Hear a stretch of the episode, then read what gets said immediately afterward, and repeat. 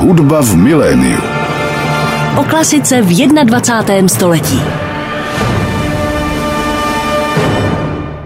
Hezký dobrý den, milí posluchači, ladíte frekvenci 98,7, posloucháte Radio Klasik Praha, no a teď začíná další díl pořadu Hudba v miléniu. Mám velikou radost z toho, že dnes jsme pozvání přijala prima balerina, pedagožka, fotografka Daria Klimentová. Moc vás zdravím u nás v rádiu. Dobrý den. Je to pro mě čest, že jste si udělala čas na posluchače Rádia Klasik, protože vím, že převážnou dobu svého života, teď posledních několik let, žijete v Londýně. Tak co vás vlastně tentokrát přivedlo do Prahy? Tak tentokrát mě přivedlo do Prahy vlastně odpočinek, abych popravdě řekla.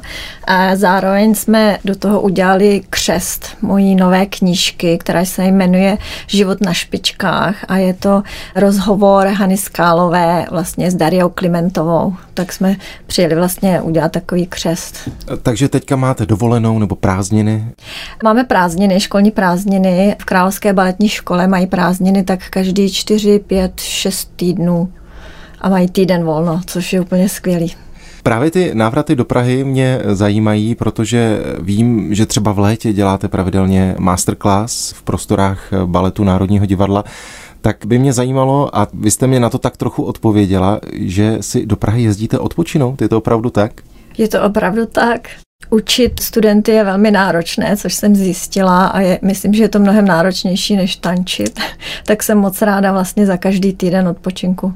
Já jsem vás představil jako prima balerínu, ani vlastně nevím, zdali se může říct bývalá prima balerína. Jak to berete vy? Já to beru tak, že jednou prima balerina, tak navždy prima balerina. Já si to myslím taky, proto, proto jsem ne, neřekl eh, bývala. Ta vaše nejdelší profesní dráha je spojená s anglickým národním baletem. Když bychom posluchače nechali trochu nahlédnout vlastně do toho tanečního dění v Londýně a v Anglii, tak myslím si, že část posluchačů bude znát právě ten anglický národní balet a vedle toho královský balet, který sídlí v londýnské Covent Garden, tak jsou to ty dva nejdůležitější soubory v Anglii? Ano, jsou to dva takové jakože největší soubory a mezi sebou soutěží trošičku, ale vlastně je to úplně o něčem jiném. Každý soubor eh, English National Ballet je eh, vlastně cestovní soubor, že hodně cestují po Anglii, po Británii a i do zahraničí, když to ten eh, královský balet má vlastně svoji opera house. To mě právě zajímá, to konkurenční eh, prostředí. Vy jste byla 16 let prima balerínou v baletu, je to tak? Dokonce 18 let. 18 let. Tak by mě zajímalo, eh, protože je mi jasné, že ti tanečníci se znají, ať už jeden tancuje v Národním baletu nebo druhý v tom královském, tak je ta řevnivost znát i mezi těmi tanečníky samotnými, nebo spíš je to otázka vedení těch dvou domů, nebo i vy jako tanečníci z těch dvou souborů mezi sebou jste nějak soupeřili? Ne, tak my jako tanečníci jsme mezi sebou nesoutěžili, to každý měl takový nějaký ten, to svoje zázemí, ten svůj život, to spíš takový jako kritici a nebo ty šéfové toho baletu. Když se zastavíme u repertoáru, tak o té vaší pedagogické práci si budeme povídat, ale když se zastavím u toho vašeho tančení, tak byla jste, řekněme, nějaký typ, který se věnoval třeba jenom klasice, nebo naopak jste měla raději modernu. Jak vy sama jste to vnímala? Tak já jsem se nevěnovala jenom klasice, ale především klasice, ano. Oni mě vždycky obsazovali do těch eh, klasických rolí, jako je Labutí jezero a Louskáček a i spící krasavici. Ale udělala jsem třeba například choreografie od Kiliana nebo Christopher Hampson a Christopher Bruce. Jako ano, taky jsem měla. Když se ten tanečník jde podívat na tu stěnu, kde je vypsané to obsazení a přemýšlí se o tom, jaký ten balet se bude nasazovat, tak je mi jasné, že ať už Louskáček nebo Labutí jsou na repertoáru v podstatě pořád. Tak má z toho vůbec tanečník radost, když si tam po šesté, po sedmé přečte, no tak zase budu dělat tu odetu, no. Ne, určitě, samozřejmě určitě, já bych to tančila celý život. No totiž, když ono to tančíte poprvé, tak v podstatě nevíte co a jak, že se teprve všechno jako učíte. Když už jsem měla ten titul prima baleriny a bylo to poprvé, tak stejně objevujete nové věci. A když to pak děláte, já nevím, příští rok nebo zase za dva roky, tak už ta svalová paměť a tohle to už tam je, takže už je to zase trošičku jednodušší a když máte vlastně tu technickou sílu a všechno to tam je, tak to můžete posunout ještě kousíček dál do těch emocí a zase za další dva roky, když to děláte, tak všechno tohle to už tam zůstane, vy můžete zase objevovat něco víc. A když to děláte celý život jako já, tak jako opravdu jsem si to po těch deseti letech užívala. Je labutí vysněný balet pro tanečnice? Já myslím, že ano. Můj sen to nebyl. Můj sen byl eh, tančit kytry z Dona Kichota, což se mi splnilo hned druhý rok v Národním divadle. Napadá mě otázka, když je člověk prima balerínou v tak slavném souboru, zdali je to automatické, že bude tancovat ty hlavní role?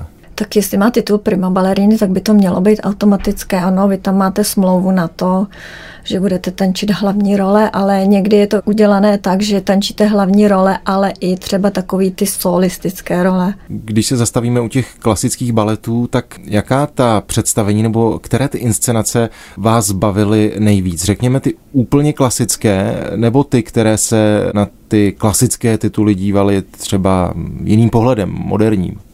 Mě nejvíce bavily třeba choreografie od Kennetha Macmillana, jako je Manon. Já nevím, jestli se to dá říct přímo klasické, já bych to možná pojmenovala trošku neoklasické ale klasické je to pořád na špičkách, ale má to jakože takový hlubší příběh než Spící krasavice.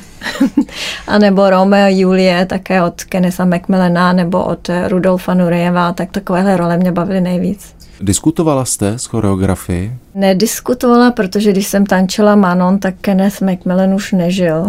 Tak se jich asistenty, nebo může si člověk Samozřejmě. vlastně dovolit eh, říct, takhle to dělat nebudu? Tak to nemůže.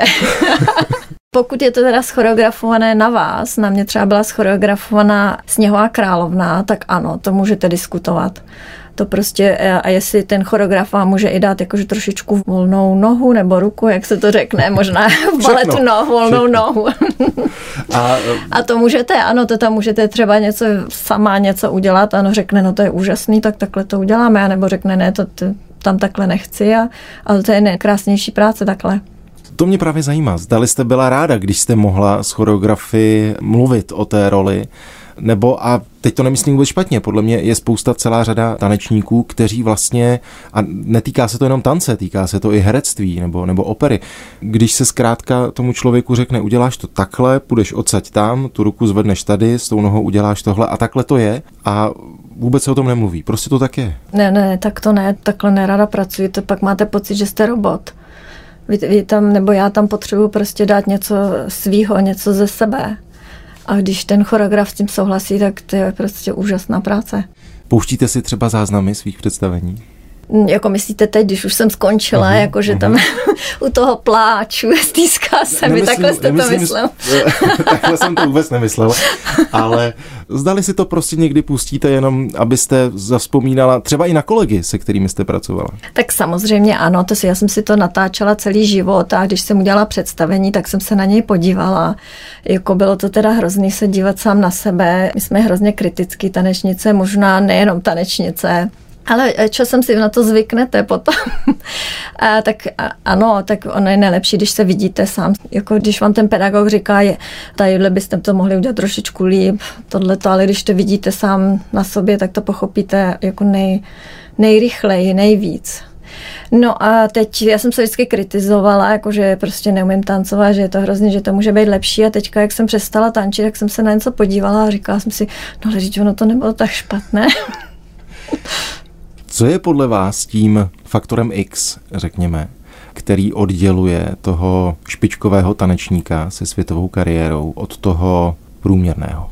Hmm, tak to jste mě tady teďka dostal.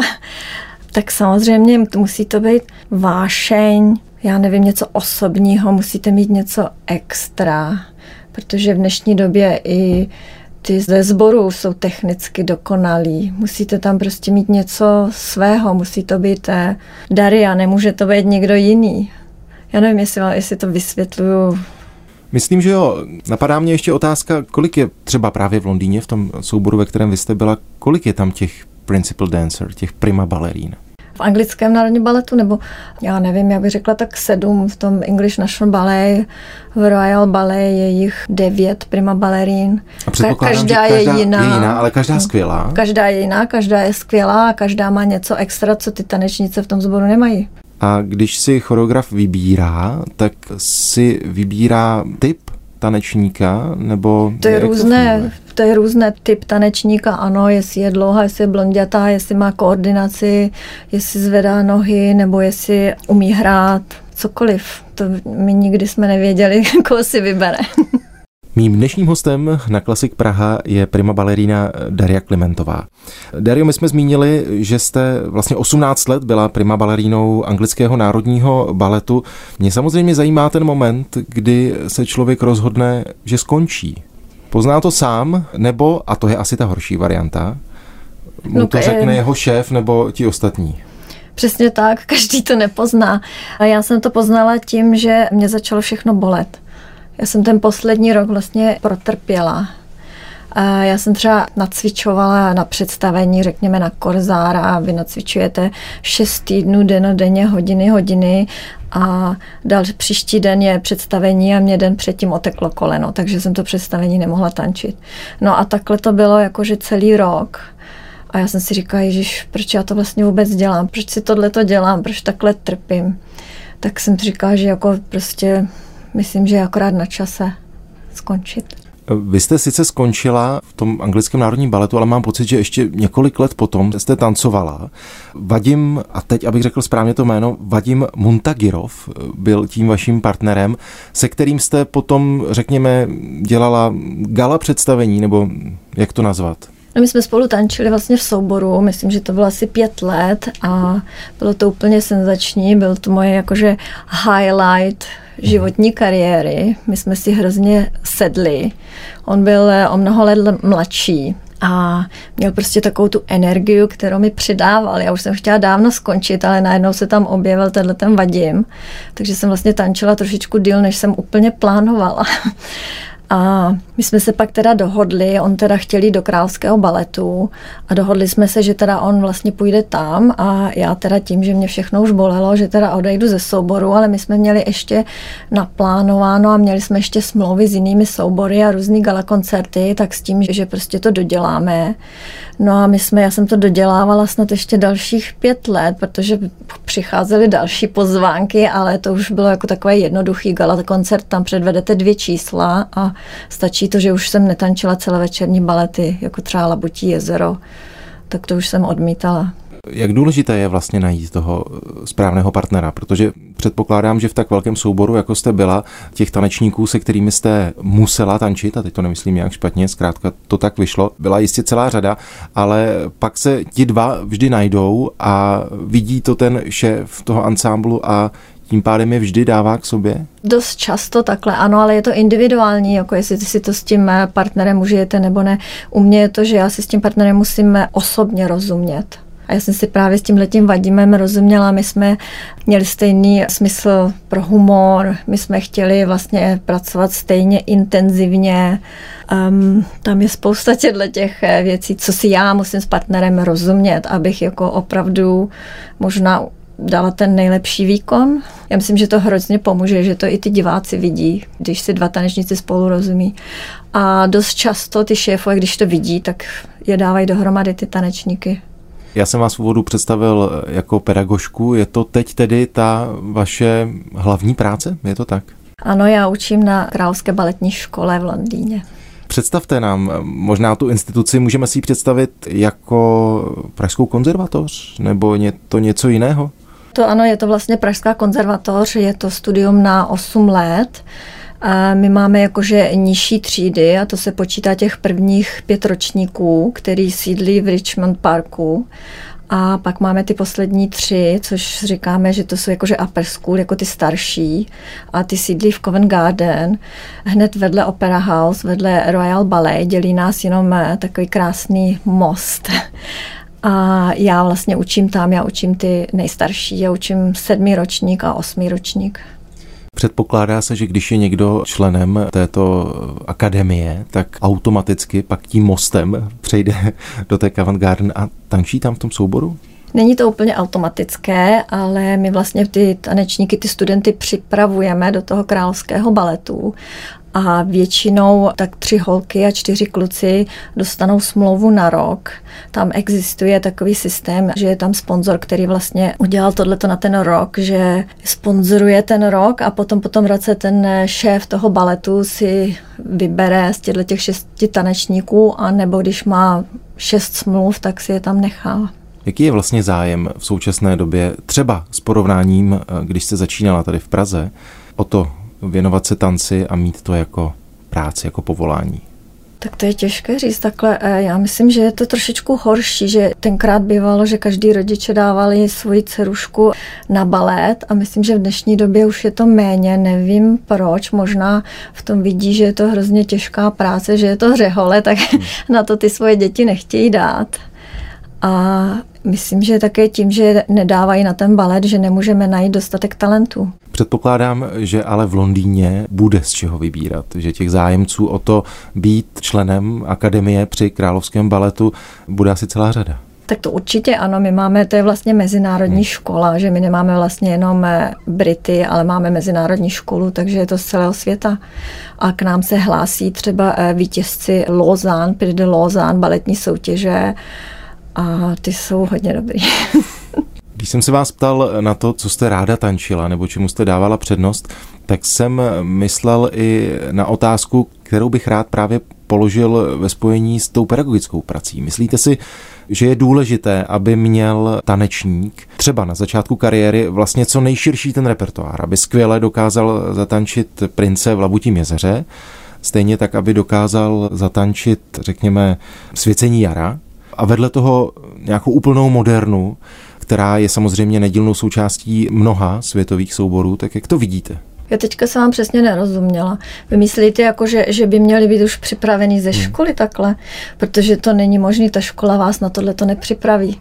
Vy musíte do toho souboru a až teprve ten soubor vás na to připraví. Vy tu, ta škola vás opravdu na tohle úplně nepřipraví. Ten, na to není čas. Vy se těch 8 let, to je hrozně pomalá práce toho baletu. No a vy skončíte tu školu, ano, máte takovou tu technickou, jako ten základ té techniky, ale vy jste neměl možnost tyhle ty balety tančit. My to tam prostě celovečerní balet by takový student neutančil v 18 letech. Takže tu možnost nemá. Takže jde do souboru, většinou jdou do sboru. Jedině, že by měl takový štěstí, jako jsem měla já štěstí tady v Praze, když se měnil šéf baletu a vlastně vlastně měl Harapes mi dal smlouvu okamžitě první rok tak teď je, no prostě v souboru se to až naučí tohleto, až soubor ho připraví na to.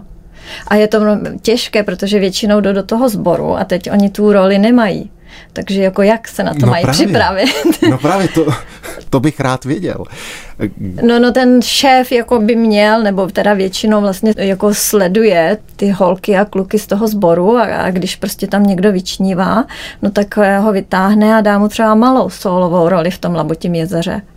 No a když ten tanečník jako je úspěšný a jde mu to, no tak nakonec, když má štěstí, tak dostane tu solovou smlouvu a až se z ní stane prima balerina. A pak teprve máte ty role, na kterých pracujete a trvá to hrozně let. já myslím, že já jsem tančila nejlépe až teprve ke konci mé kariéry. Konečně jsem mohla tančit, ale to tělo křičelo, že ne. v rámci toho učení se setkáváte ale s různými typy těch tanečníků a je mi jasné, že už vy sama jako pedagog u těch, teď jsem chtěl říct dětí, ale to by se možná urazili studentů, vidíte, že ten nebo ta bude mít spíš předpoklady k tomu labutímu nebo potom jinému repertoáru. Tak můžete se vy jako pedagog třeba zaměřit na práci na něčem konkrétním, nebo musí projít tou základní technikou? Samozřejmě, že musí, to si umím odpovědět i sám, ale zdali se s těmi studenty můžete věnovat něčemu víc, když vidíte, že tohle by šlo třeba lépe? Tak ve škole samozřejmě my máme moderní tanec taky, jako my je taky připravujeme, ale tohle je klasická škola, takže my vlastně připravujeme na tu klasiku, což podle mýho je nejtěžší. Myslím, že je to těžší než moderní tanec. Klasiku nemůže tančit každý, ale moderní tanec taky samozřejmě ne, ale už jako je to takový trošičku myslím, že tam víc, je tam víc těch možností pro ty tanečníky. Třeba jako fyzicky nemusí být úplně dokonalý, nemusí mít takový ty nožky vytahaný a dokonalý linky, ale my prostě my připravujeme na tu klasickou kariéru, na ten klasický tanec. Jaký je vlastně zájem v Anglii o balet nebo o tanec? Myslíte jako malé holčičky? Ne, a tak teď jsem myslel nebo... jako diváci. Jako diváci? Hmm. Je tam velký zájem, ano je, hlavně v té Opera House, ale chtějí hodně ty klasické balety, jako je Labutí jezero, každou zimu Louskáček. A u těch malých holčiček? U těch malých holčiček je to taky trošičku méně, myslím, že je to snad problém po celém světě, nebo takhle to teda vidím trošku já. No a tím, jak je méně zájmu, tak toho talentu není tolik v té Anglii. Proto my vlastně musíme taky brát i mezinárodní studenty. Mluvilo se o tom, že špičková škola byla ta ruská škola a častokrát vidíme v Paříži, v Londýně, v New Yorku jména ruských tanečníků. Platí to stále? Nebo už ta globalizace to tak trochu setřela? Já nevím úplně přesně, jestli je to nejlepší škola. Já jsem teda taky vystudovala tuhle tu ruskou, jakože Vaganovu techniku je to, ano, je to nejlepší, abych to možná neměla říkat takhle, protože učím vlastně na té královské baletní škole, ale já nevím, jak to teďka mám říct, trošičku jako jiný styl, je to jiný styl, já neříkám, že něco je lepší, něco jako horší, je to prostě jiný styl. A podle mýho těch ruských tanečníků po světě je hodně, protože vlastně Rusko je velká země, takže mají větší výběr, více těch studentů nebo těch tanečníků, jako, nebo těch takhle těch dětí se tomu věnuje, ale jsou skvělí. Když jsem se ptal na to, jaký je zájem v Anglii u diváků o balet, tak mě samozřejmě zajímá, jaký je váš zájem o balet. Chodíte do divadla, aniž byste musela? Že tam máte třeba studenta, tak se jdete podívat, ale i když tam ten student není, tak máte chuť i po těch letech vidět znovu Louskáčka nebo Labutí? Tak já se ráda podívám, když je to třeba nová produkce, nebo když je to nějaký eh, tanečník z jiné země, jakože host přijel, anebo mě zajímá, jak se daří anglickému národnímu baletu, tak se jdu podívat ale myslím, že asi jen tak prostě pro nic za nic bych se nešla podívat. Vždycky tam něco musí být, co mě zajímá. A umíte si to užít, to představení, aniž byste to sledovala s tou profesní deformací? Jde to vůbec? Budete překvapen, ale já ano. Viděla jsem hodně, že jako když je ta tanečnice, když už jsou jako, když je to pedagog, tak prostě tam hledají chyby. Ale já ne. Já ne a se, jsem teda moc ráda, doufám, že se to nezmění. Že prostě já si to představení můžu užít. A když se náhodou stane, že byste třeba v rádiu nebo v televizi nebo někde na YouTube slyšela kus Čajkovského hudby, necháte to dohrát nebo to vypnete? um, nechám to dohrát. Ta hudba je nádherná, hudba je přenádherná. A běží vám v hlavě třeba nějaké konkrétní vzpomínky z konkrétních představení s konkrétními tanečními partnery? To spíš ne úplně konkrétní, ale připomene mi to vlastně, že jsem byla na jevišti a, a takový ty krásné pocity a je mi to trošičku líto, když to slyším tu hudbu. Takový trošku jsem sentimentální. To se nabízí otázka, zdali, když by přišel eh, Vadim s tím, mám pro nás gala koncert v Tokiu, jedeme, tak co mu na to řeknete? tak mu řeknu, že nejedeme, že jede sám. Tak samozřejmě vy musíte být fit a, a to tělo už nechce. Ne, já už bych, já už jsem to, prostě tohleto přešla. Já jsem vlastně, když jsem skončila, tak ještě mi to trvalo, já nevím, já jsem tomu říkala, jako že přecházíte takový most jakože do toho druhého, do té nové kapitoly života. A opravdu mi to trvalo asi tři roky, než jako jsem se uklidnila s tím, jakože prostě už tančit nebudu.